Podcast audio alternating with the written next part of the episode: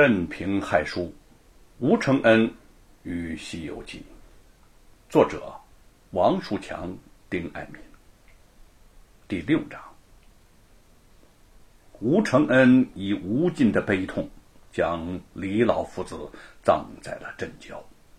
在他的坟前，吴承恩和沈坤都觉得心情十分的沉重。李老父子啊，吴承恩望着他的墓碑，泪如泉涌。您呐、啊，是一个好人，您被功名这二字压了一生都抬不起头来，现在您解脱了，我知道您希望我考中状元做大官，公堂上我我自出功名，伤了您的心，可是您知道我的心吗？我不想做官，我想用一生的精力来完成《西游记》这部经史巨著。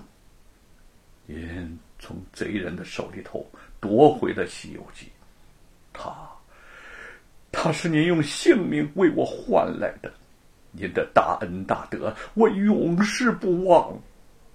他说着，点点滴滴的泪水洒在了李老夫子的新坟上。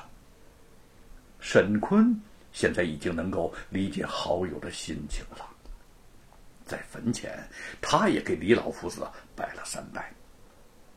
李老夫子，承恩说的话都是心里话，他不想做官，您若听了不高兴也不要责怪他，我替承恩谢谢您了。您抢回了《西游记》，就等于救了承恩一命啊。承恩，我们一起给李老夫子磕头吧。吴承恩重重地给李老夫子磕了个头，感慨又悲痛地说，几年前李老夫子亲口对我说过，视为知己者死，没想到他真真的真的就这样去了。李老夫子义薄云天，是我辈之楷模呀。沈坤正想说什么，忽然他看到罗庞带着人来到了近前。罗庞自从知道贼二在关键时刻又将偷来的《西游记》给弄丢了，已经跟他发了一顿脾气，害得贼二挨了好一顿的打。对于吴承恩，罗庞始终是又记又恨。现在听说李老夫子死了，吴承恩又正在拜祭他，就又带着贼儿等人前来幸灾乐祸。小贼，你你来得正好。看到罗庞，吴承恩新仇旧恨一起涌上心头。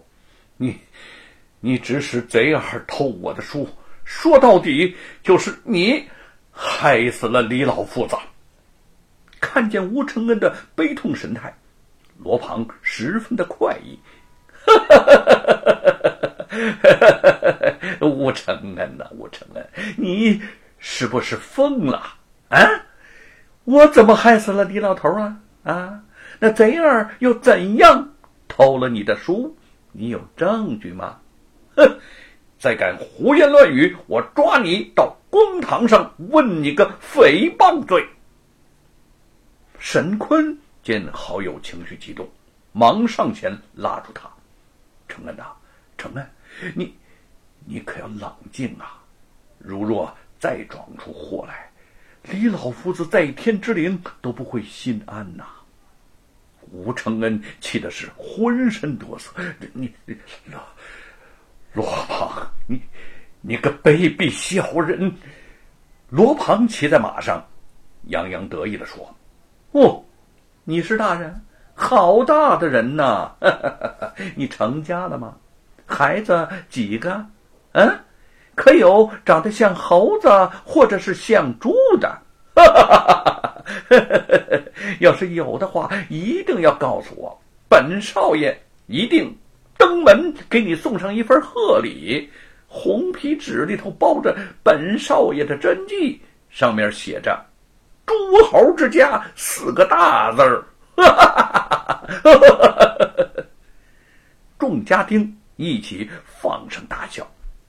罗庞更是得意，哦，我想起来了，你现在还没有洞房花烛呢，那里可能有个哎哎，那里哪里可能有个孩子呀？哈哈哈哈，再说你也应该找个没人的地方撒泡尿，照照着你自己的那副德行。整个山阳县有谁不知道你是一个窝头汉？怎么会有女人肯嫁给你呢？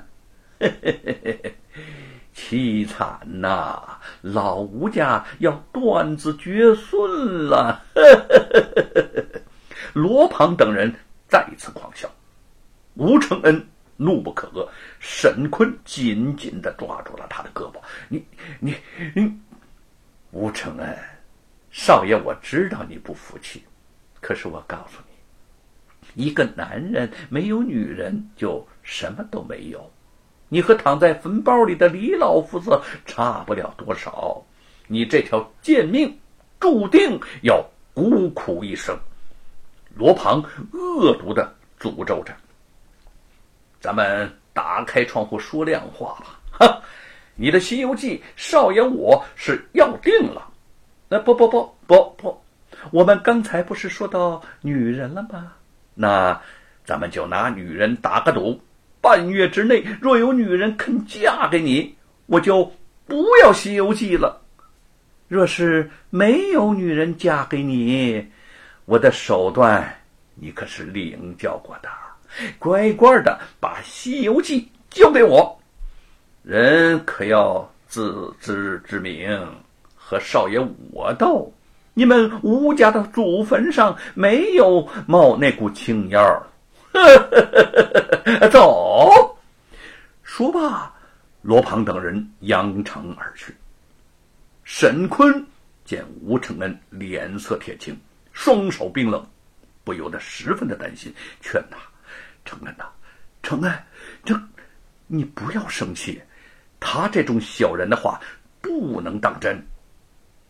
吴承恩全然不理沈坤，眼神渐渐发直，喃喃自语道：罗庞他是小人，可他说的也不错呀，没有女人肯嫁给我，谁谁会谁会嫁给我这个傻子呢？啊！沈坤有些惶恐地看着他。哎，承恩，你听我说，我没有这样看你。吴承恩理也不理，哈哈哈哈，我是个傻子。突然，他就疯狂地大笑着向镇子里跑了去。沈坤在后边边追边喊，但是吴承恩奋力疾奔，早就跑得没有影了。因为只有李老夫子的惨死，吴承恩痛苦至深，又受到罗庞的刺激，几乎陷入了崩溃。他茫然地奔跑着，既不知方向，也不知目的，直到最后力竭倒地，又在痛苦地呼喊：怎么怎么可能没有人嫁给我呢？我我又不是傻子，我又不是疯子。沈坤在后面气喘吁吁地追上了他。承恩，承恩，你你静一静心，你听我说好吗？承恩啊，看到好友这个样子，沈坤心里头痛苦的其实不亚于他。吴承恩泪流满面，我我真的是个疯子吗？啊，我是疯子吗？不不，承恩，你需要冷静。沈坤自己的眼圈也已经红了。